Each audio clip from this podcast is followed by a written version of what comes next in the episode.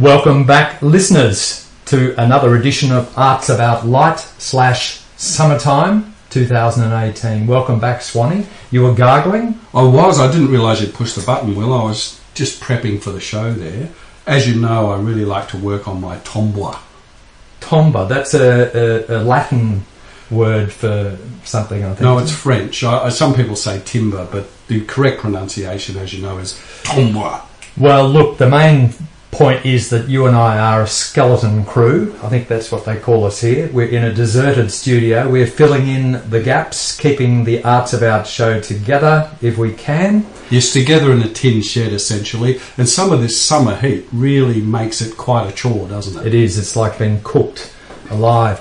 Look, we also have to apologise for the poor sound quality, but it's not our fault. Under the Mr. Fluffy program, all the insulation has been removed from our poor little tin shed, hasn't it, Will? It has, and we're just baking in here. It's completely bare, corrugated iron walls. And very tinny and sort of reverby, and that's why we're asking you for any of your old egg cartons. egg cartons. Please bring them to the station. You know where the station is. Bring them to the front desk. We'd like to say cartons for Christmas, but Christmas is gone. Yeah. we need about, how many? A thousand. Probably about a thousand. So, That would be much appreciated. and I know that normally in uh, Sally's show, and Sally and John and Mark are on holidays, of course. But at this point, John Baird normally uh, pipes up and says that the show is a show about art that is a work of art in itself. Yes, and we can never guarantee that. Are they all on holidays together?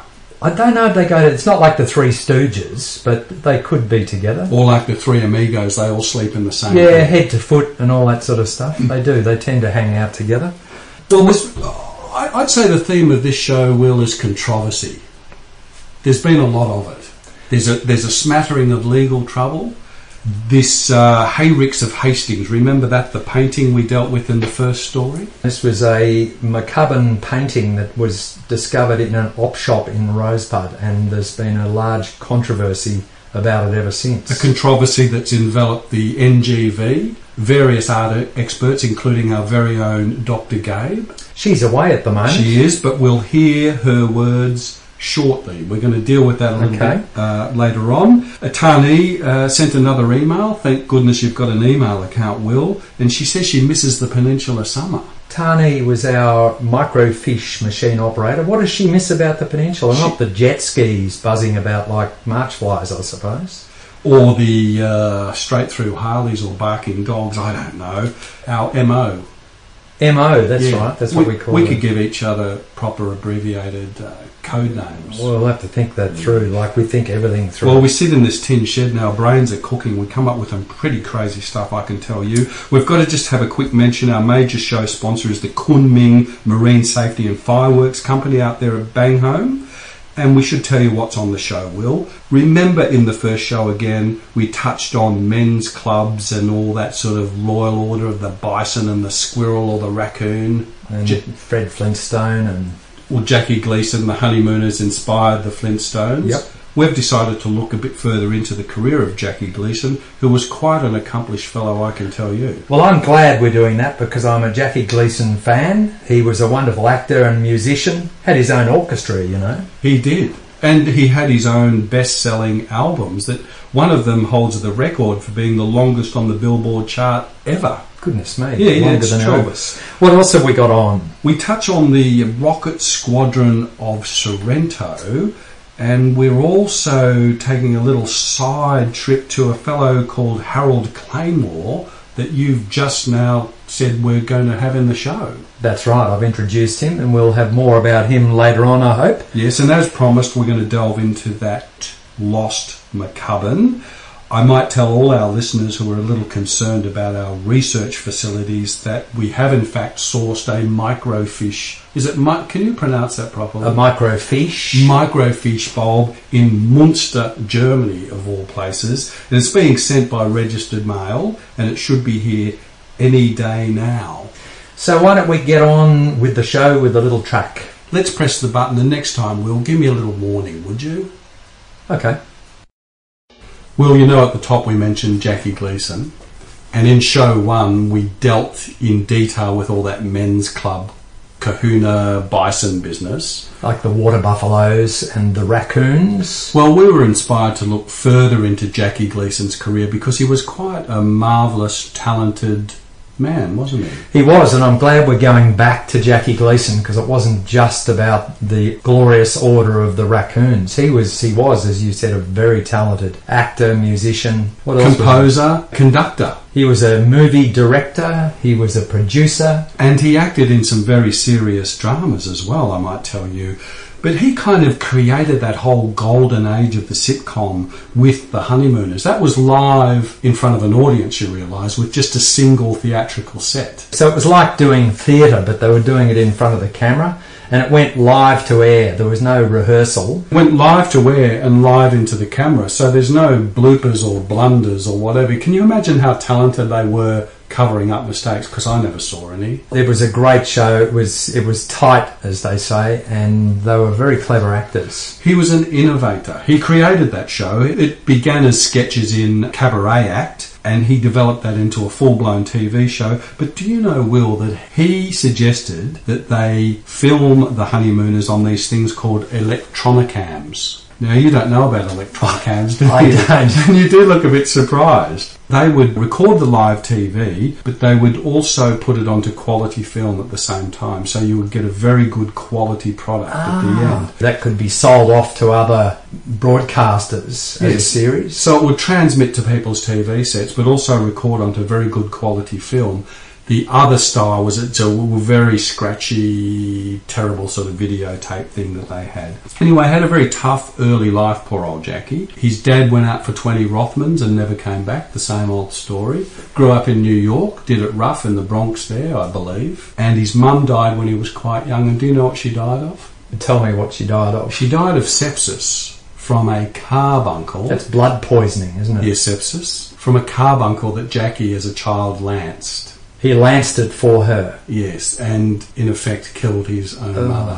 That's a terrible story, isn't it? It is a terrible story, but that's a tough life. It wouldn't be able to afford to just go down and see a doctor, I suppose. Well, if you talk about a tough life, at the age of 14 or 16 or so, he was hustling pool in the local pool halls. But he finally scored a job as a comic MC because his great forte, and we saw that in The Honeymooners, was insulting people. He had a great voice. A lot of his performances, certainly in The Honeymooners, involved him bellowing at his poor, long suffering wife, Alice. And thank goodness she was a feisty one and could, could she could give as good as she got. Oh, she had it all over her uh, rather bullying husband. But can you imagine Jackie in his nightclub act? Hey, you! You know, you, you, you go to the cinema, you talk back to the screen, sit down.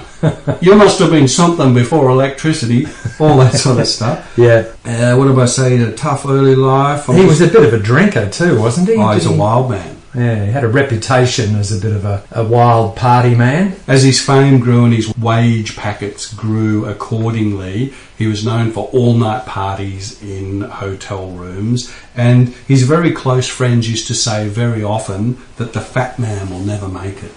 Did they mean he wasn't going to make it in showbiz or he wasn't going to make it any further in life because of his lifestyle? I think most definitely they meant that he was one of the live hard, die young types, although he didn't die young at all and he went on to have a very successful career.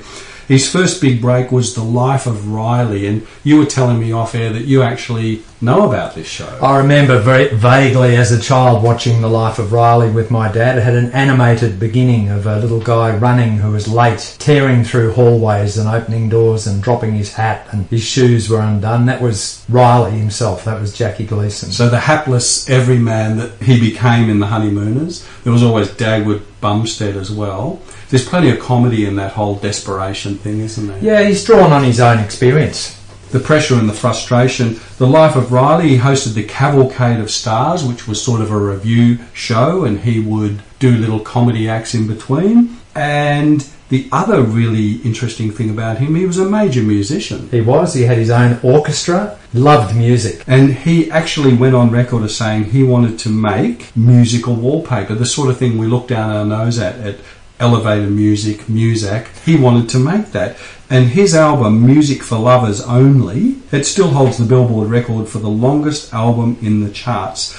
But he didn't write or read music. He used to hum a tune. He'd get some lackey to transcribe it, and there'll be the next Jackie Gleason hit on his next album. Great talent, natural talent. Apparently, he could pick a bum note out of an orchestra in full flight. I've never been able to pick a bum note out of an orchestra. I We've mean, got very good orchestras here. I was just going to say they all sound as equally as bad. You're always cynical about orchestras. Anyway, as he became richer and richer and he had more clout in the entertainment world, CBS actually paid for his New York mansion. They bought him a mansion. And on that subject, Will, he finally relocated from New York to Florida because he wanted to spend more time in the sun. And this could be you and 17 friends or family when you book a secluded beachside cabana at the Righty Ho Caravan Park and Convention Centre. I've just It's- got to. I've just got to butt in here. I'm sorry. It's the infomercial. In I know, but I'm butting in because this has just arrived. Yes. We have a message from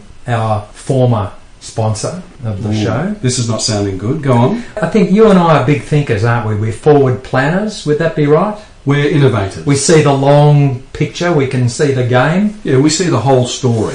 Yeah. Well, Soup to nuts. Unfortunately, the Righty Ho Caravan Park and Business Centre in Rye Mhm. don't live up to that themselves. They are very short term thinkers because it seems after our initial advertisements for their holiday specials, yes. they have exercised their contractual right to withdraw further sponsorship of this show. Well, the sponsorship didn't really amount to much in the first place, did it? It wasn't, it was a new serpentine belt for your Ford, and Very I think it was a Phillips Road Atlas second hand. Which we gave to Cliff. Cliff's got it now, has he? He has. So That's good luck trying to get that back. Well, because we note that they have requested the return of the Road Atlas, and we've passed that request on to management. It, it seems that they have fully booked their cabanas for all of January through to the long weekend because of our advertisements, and they see no further value in continuing the sponsorship deal with us. Well, wait until winter. That's all I can say to them. They'll be back knocking on the door, won't they? It's exactly what we've been talking about.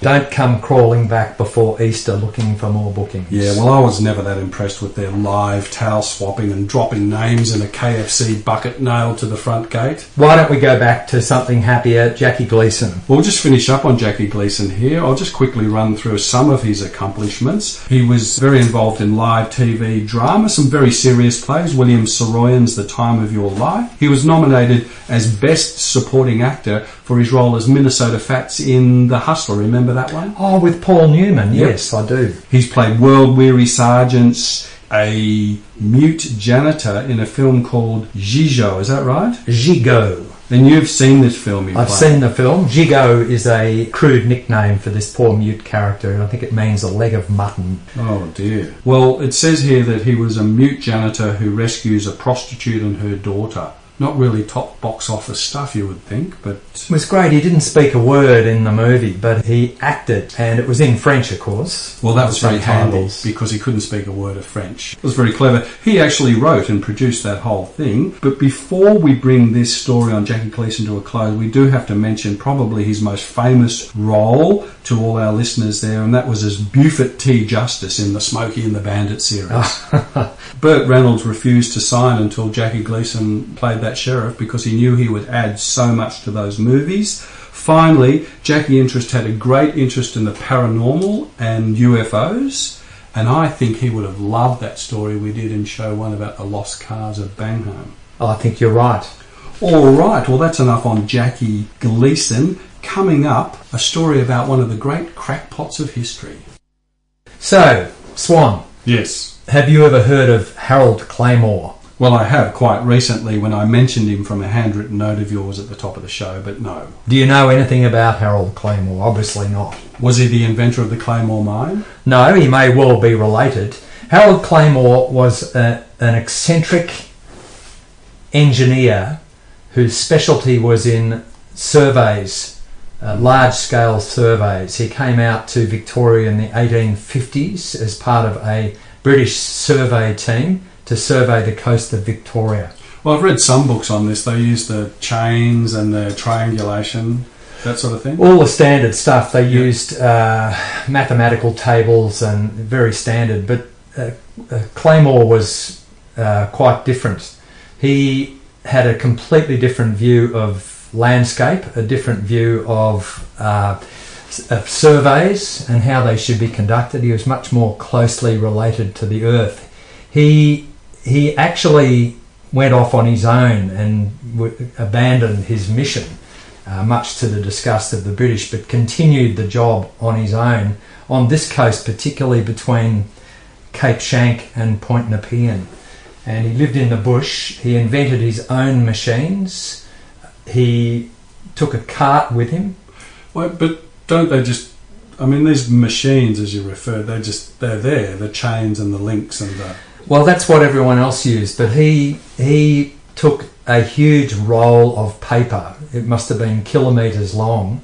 It was a really heavy roll of paper. It was attached to a cart that was pulled by a donkey, and uh, he used the paper for doing rubbings of the rocks and various formations around the peninsula along this stretch, which is about, in the old language, it's about 20 miles. So I guess it's about 30 kilometres or 35 kilometres long. So you say he's making some kind of topographical map in full scale of the peninsula. in, in actual scale. And he invented a machine a lot like a Leonardo da Vinci looking machine. Before we go on with that, I've got to ask the question: Why?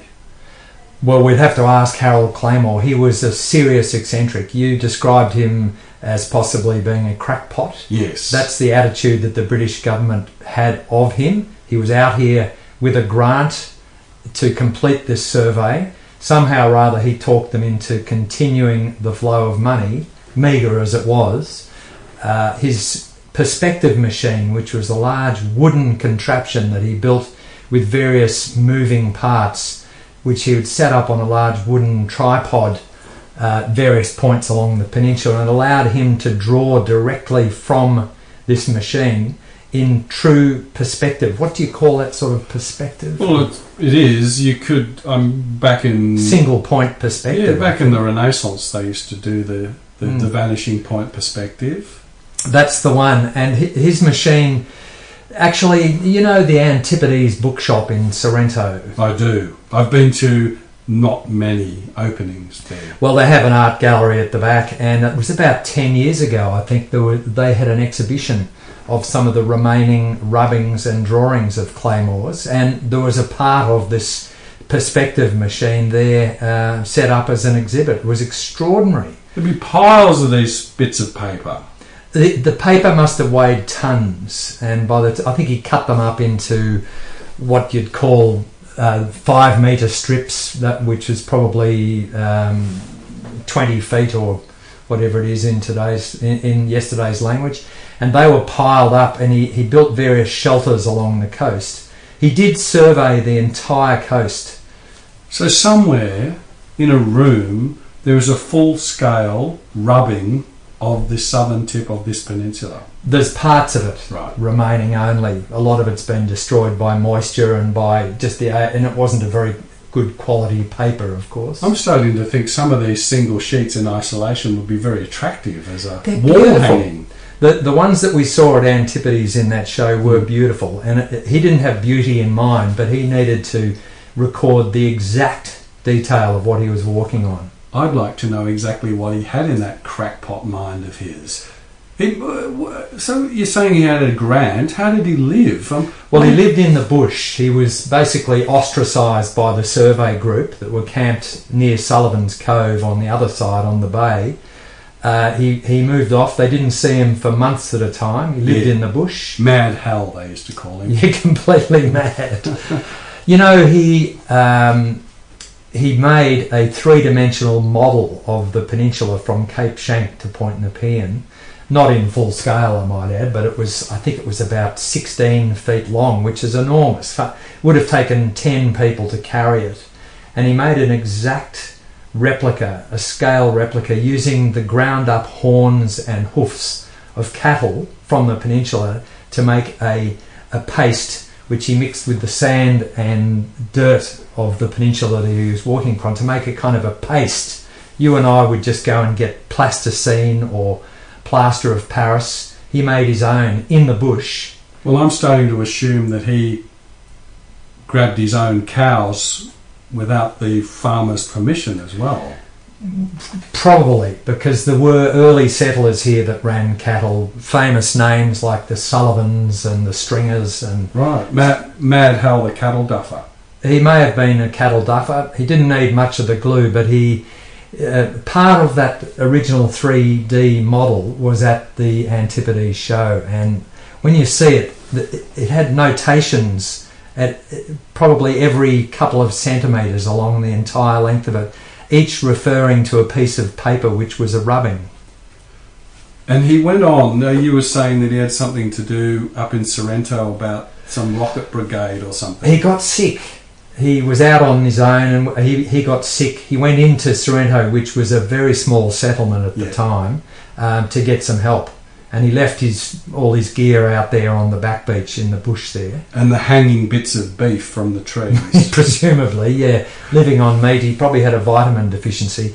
He went into Sorrento, and um, although he was ostracised by his survey team from from England, the fraternity. the local residents of Sorrento, and there weren't many, were became rather fond of Claymore because he was quite a good raconteur. They took a shine. He was an eccentric, and when he tried to explain what he was doing, they thought it was hilarious. But they looked after him, and as he got better, he became more involved in some of the community activities around Sorrento. One of which I think we're going to refer to later, possibly in our archive. No, we're going to talk about it now. Aren't Let's we? talk about it now. The Sorrento Rocket Squadron. Do you know what that is? Well, I mentioned it at the top of the show. You've mentioned it before. I don't know what the Sorrento Rocket Squadron was. Well, Claymore became a one of the first members of the Sorrento Rocket Squadron. Their job was to fire reasonably large rockets at ships that were in the process of being wrecked along the back beach, rocky back beach shore here, and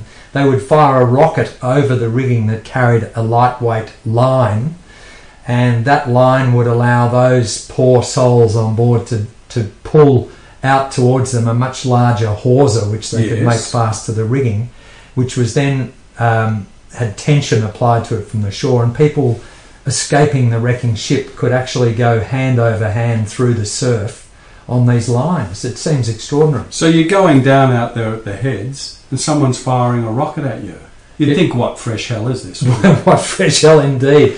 All this, and now they're firing rockets at me. and ha- ha- Mad Hal, as I'm calling him, what role did he play in this? Well, squadron? he had extraordinary eyesight because he was so used to uh, uh, working his perspective on the perspective drawing machine uh, that he developed an intense ability to focus his eyes, and he naturally took the role of the person who sighted the rocket tube so that they weren't going to hit the ship. They needed to go well above the rigging and lay this line across the ship. and you said he did this unaided, without use of binocular or any other instrument. No, he did it unaided. The the normal the captain of the rocket squad would be down on one knee, and he had two assistants, and they would literally physically sight along the rocket tube. There'd be the Wick Man.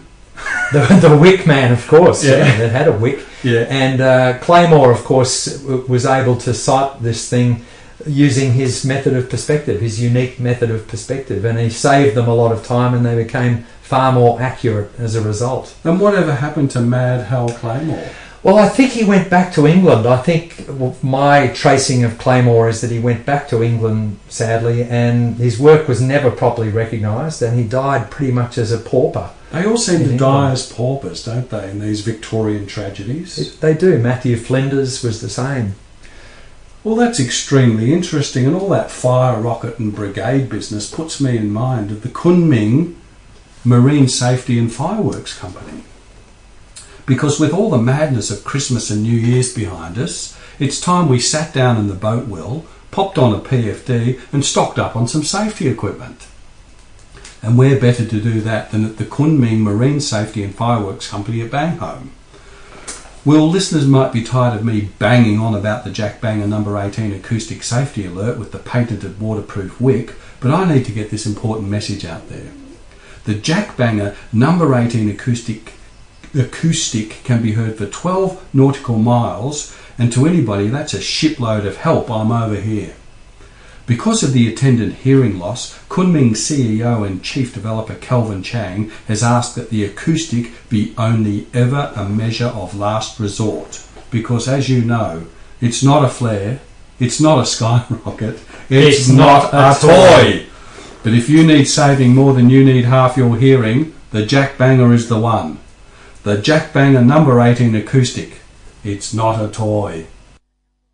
So, Swanee, Yes, this business about the McCubbin painting has become a bit of a runaway train. it most certainly has. I don't think we've ever had more feedback uh, in any subject. More, or a more hotly debated topic. No, it is indeed. Uh, would you remind the listeners about what this is? I wa- was just about to do that. You might remember back in show one, we, we recounted a newspaper story about a house dresser, somebody that stages houses for real estate agents. She found this painting in an op shop. It was noticed by a very erudite agent who took it then to the NGV, to the art uh, Australian art curator. And there's some credence to this. It may well be a lost McCubbin. Everyone's got an opinion on it, it seems. Apparently, ownership claims are burgeoning by the And it's not just ownership, it's authentication, it's ownership, it's contract of sale. There's some pretty complicated legal issues at stake. We're not experts, we should remind the listener. We're just the skeleton crew here. I don't think we need to remind the listener that we're not experts. But we do have expert people at our disposal. And Well, well, very luckily, we're connected to an expert that they, in fact, independent they they contacted for the on this very subject of authentication. Isn't our right? own Dr. Gabe North uh, Yes. is an art conservator herself. She is currently at a conservators conference in Vienna. Where is that in Germany or It's Austria? Austria. Yeah, yeah. yeah. I think Hitler thought it was in Germany. It was or- one and the same in versa. the, in the good old days, wasn't it? She's over there. She's working on another project. But when I contacted her, it's interesting that she had already heard about this scandal. We'll call it a scandal. So they copped a whiff of it over there. They have. Well, it's in the Conservatives' Uh, I guess it's in their way of life and their way of work. They speak to each other, and this the words got to her already. She hasn't seen the picture. She told me she's seen photos Yep. of the painting, and they have actually contacted Dr. Gay because she did, as they used to say, she did her time on McCubbins when she was studying. Uh, conservation and art materials and techniques at the NGV when she got her qualifications. I imagine it's caused a bit of a ripple over there in Osterreich. Yeah, a Ripple, uh, great interest. If you're a conservator and, a, and an unknown painting pops up and of a famous Australian artist, one that you have studied closely in your training, of course she's very excited. She's looking forward to coming back. You jump right in. So, how does a conservator go about investigating scientifically a painting's authenticity? Well, Gabe and I talked about this on some of the regular Arts About shows on the Profound Thread, but Mm. she sent she has sent me a note. It's all we could do. I couldn't get her on the telephone. I said, "Well, I'll ask you the following questions," and I did. I put some questions to her. She mentions that the X radiography that they do, Yes. they take photos with an X-ray, and this particular McCubbin should show evidence of underpainting or line drawing, because that was the way of McCubbin. He was a uh, drawing teacher, and he always drew first. So when they do the X radiography on this painting, if there is no line drawing under there, then it's more likely to be a replica or a fake or an imitation. So, not not a not slapdash Fred at all. Sketch it up first. He was, yeah, he was a drawing teacher, and he always drew on the canvas. Yes. I'm just getting my spectacles here to have a good look at that. Yeah. He also, uh, he also, interestingly, in her words, changes his mind a lot while he's working. She, this is a personal note. She said that uh, he, like you, was also a stinge and would recycle canvases on previous works. That's a bit harsh. I wouldn't call you a stinge. I know she's a little harsh. I know what she means though.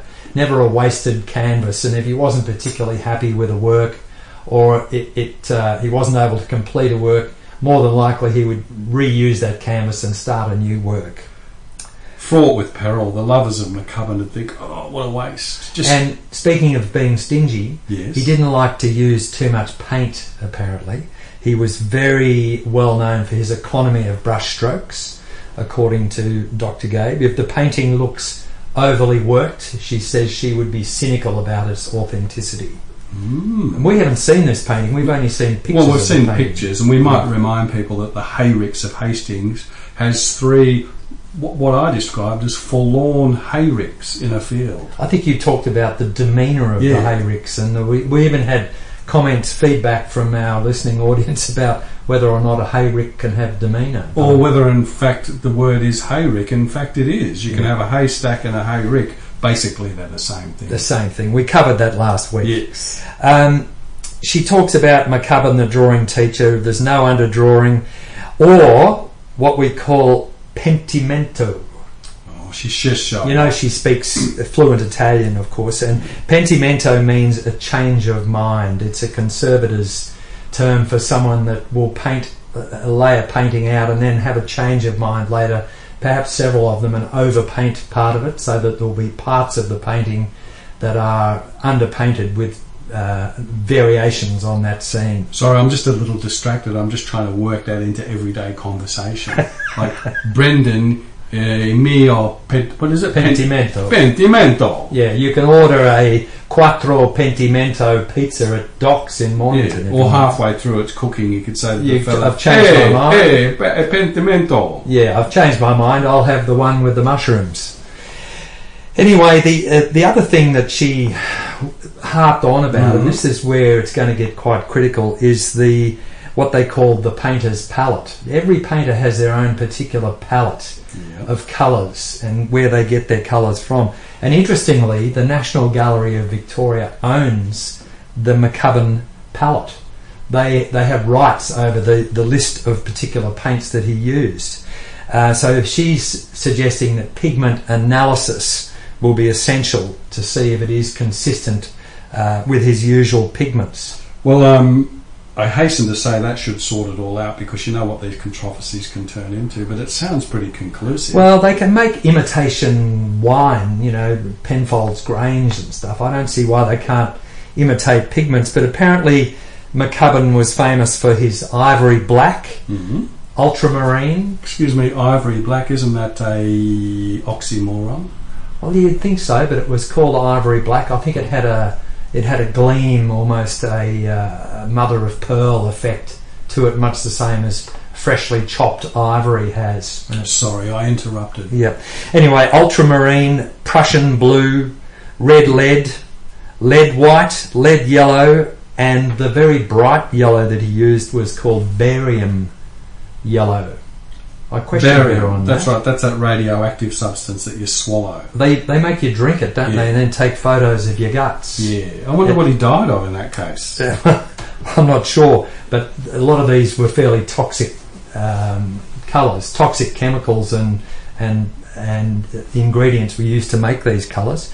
Crimson Lake was another one that was is most associated with uh, McCubbin. Well, you just slap it on the canvas and you've got an instant crimson lake. Crimson Lake, pretty much. bit yeah. like street. And look, while you've been going on about all that business, John Baird from Arts About, Yes, the real art's about. Arts About Full Strength, he's texted me and he said here he's he's he's definitely on the con side. He says Mr. McCubbin was very well known during his life and career as an artist, which poses a couple of problems.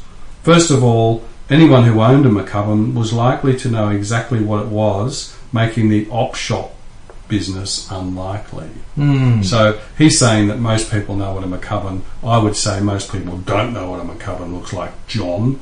Secondly, he said McCubbin had plenty of imitators who would have been very familiar with his work. So there might be a lot of. But this business from Gabe about the very particular style and palette, would you tend to. You'd, you'd sort the wheat from the chaff pretty easily, wouldn't you? John's response is more an emotional one, and I think Gabe has given us, Dr. Gabe has given us a much more scientific view of how they'll authenticate this picture. Yeah, John's known for his tempered outrage. And I don't mean Te- I mean, tempered. It's a quiet form of outrage. It is, and of course, he often talks about the swing tag factor in art, and of course, that's what this is all about the price, what's it worth. I said to Dr. Gabe, surely the frame and the stretcher and the canvas would give it away, and she said no. Um, her words were that McCubbin was all over the shop, no consistency in his canvases, his stretchers, or his framing. Once again, I guess he's picking up materials at cost. And once again, art's about light is a font of information. And I think that this scandal is bound to continue. On this day, Well, once again, no- nothing of significance has happened on this day in Not- history. However, we've been able to find. no, well, not that our, well, we've been let down by our research, possibly, but something very significant is actually happening on this day. I'll tell you, Will. Correspondence. Correspondence once we'll again. probably get some time to look yeah, at this. there's a certain lack of happiness in one of them, and another one is completely mystifying. What's that one? Well, this is from Faye Croft in Montmorency, of all places. Right. Yeah, I don't even know where that is. I think it's up in the hills somewhere. I heard your very interesting advertisement and may be interested in a short term holiday rental in Bangholme. What? It is Bangholme near the beach. Would well, short answer no. Would someone from your agency please contact me on this number? Well, That's exactly what I'm talking about. it's exactly show. what we're talking about. People aren't listening. No. We talked about Bangholme. It had nothing to do with rentals. We're not a real estate agency. We're not the middlemen. It's all about paying attention. When we mentioned Bangholme, it was about a very scary ghost story about lost cars. Anyway, Faye, I think Yeah. uh, No, you've sorry. got your wires crossed. Yes. She's given us a mobile number there. Yeah, well, we might call that later and give her a piece of our mind. But this one here, What else have we got? well, this is very serious. It's got the raised letterhead of a law firm. It says it's a cease and desist letter from lawyers on behalf of the Lower Peninsula Ratepayers Association. Dear oh dear, it's just another one of those legal fruppery things demanding that we do not besmirch their reputations. And it was all about this P.T. Barnum story we did, this Coppin fellow, and they they're confusing our Coppin Barnum comparison with where we're talking about prominent landowners. They were an entirely different story. No, the comments we made about this sort of buffoonery Yeah. and sh- uh, probably a certain amount of charlatanism of uh, George Coppin were not directed at any of today's landowners. We just pointed out a few of their houses. Once again, as the lady used to say, I hope you're paying attention. You're just not listening. Pay attention, ambulance chasers. Yeah, you've got all your lawyers up in arms, and as we know, lawyers are the ones that get what's coming to them. No, what is it? They Uh, get the lawyer's the guy that gets what's coming to you. Yeah, that's it. That's him. I him. knew we'd get there somewhere. You know, they've got it all wrong. We'll stand by our comments. I reckon. Absolutely. Yeah, that one goes in the Put bin. that in the bin. But now it's time to take a peek into the archive. Well, Will, we've got a very special treat for our listeners now. We'll be crossing very soon to the Blue Scope studio for a very special live performance. But until they're absolutely ready, I'm going to put you on the spot. I challenge you, sir, to tell me something interesting that you found in our archive. Well, this is the archive section, and I've had to think about it in the couple of seconds that you've given me. I want to link two very significant events that happened down here at the business end of the peninsula, the panhandle, right down at the Portsea end. The pointy end. The pointy end, that's right. You've heard of Harold Holt, Of the, course. the Prime Minister that disappeared. Do you know where he disappeared from? Cheviot Beach. Cheviot. I, I also know he was a very racy fellow, a very bit of a dude. He was. He was a bit of a lad, and he lived half the time in Portsea. Uh, well known for partying hard, and Yes. he was on the beach at Cheviot Beach, and he was in the company of another man's wife, which was a bit scandalous at the time because it was believed that they may be having an affair. Scandalous, I'm sure. Doesn't surprise me though. No, not really. Uh, look, he went to the beach that day. He was showing off. They'd had lunch at, in kind of a swinging place, Portsea, in those days. They'd had lunch, gone to the beach, and I think he was showing off a little bit. And he decided to go in the water and go for a swim on a really rough day with a southwesterly wind. He went out a little way, disappeared, and never was never seen again. I thought he went skin diving, but did he just sort of He was just swimming. He went out for a swim in his undies. right? Do you know why he was on the beach that day? Well, he was in the company of another woman. Isn't that enough? Well, I suppose it could be for some people. He was down there to witness the lone sailor Alec Rose, later to become Sir Alec Rose, who was the first man ever to sail solo, unassisted, non stop around the world. And he came in quite close to the peninsula that day, and Holt had gone down there to see if they could spot him go past. I always thought that was Chichester that did that. I think Chichester stopped a couple of times. He did sail around the world on his own, but I don't think it was non-stop. So Alec was non-stop, but he took the time to zip into the bay. Well, I think it was irresistible for him because he'd come around Cape Otway. The next cape he had to go round was Wilson's Promontory, and it was a little deviation to the left, maybe 20 or 30 miles north, to be able to pass the entrance to the heads. Unlike the Cape of No Return for poor Harold. Look, they are signalling rather frantically from the studio there, Will. So Before we go, big thanks to the Kunming Marine Safety and Fireworks Company in Bangholme. Uh, they've been great to us. And it's been a pretty good show. I think it's been a pretty good show, and um, I don't know if we're coming back next week or not. I hope we are. It's hard to judge. We had a good time. So I think we're almost set to go. Yeah, I'm really curious to see what's going to happen in there. Well, they've all been inspired by our example. They've, they've come in, they've put, they've stepped up, haven't they? They have. We're not the only people that have rolled up our sleeves. Apparently, management have rolled up their sleeves and have put something very special together in honour of the Arts About Lite team. Yeah, it makes us feel very special that they've come to help us when we're out here in our little tin shed. Now, Steve's told me what to do. Apparently, I've just got to press this button right here. Man, those cats were cooking. How was Toots Telfer and Thunder Thumbs Biggers on that Fender P bass, man? Fantastic.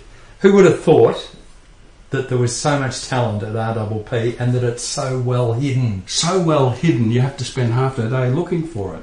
Look, uh, quickly we have to thank Brendan and the gang for that fantastic uh, happening sort of chops filled gesture. And thank you to the regular Arts About crew for having us and allowing us to fill in. Yep, we hope to be back. Uh, send in your letters and SMS the station if you agree with us. We'd like to come back. Or if you know how to SMS. So it's a big uh, see you later till next summer. Yep, we'll see you next time we see you.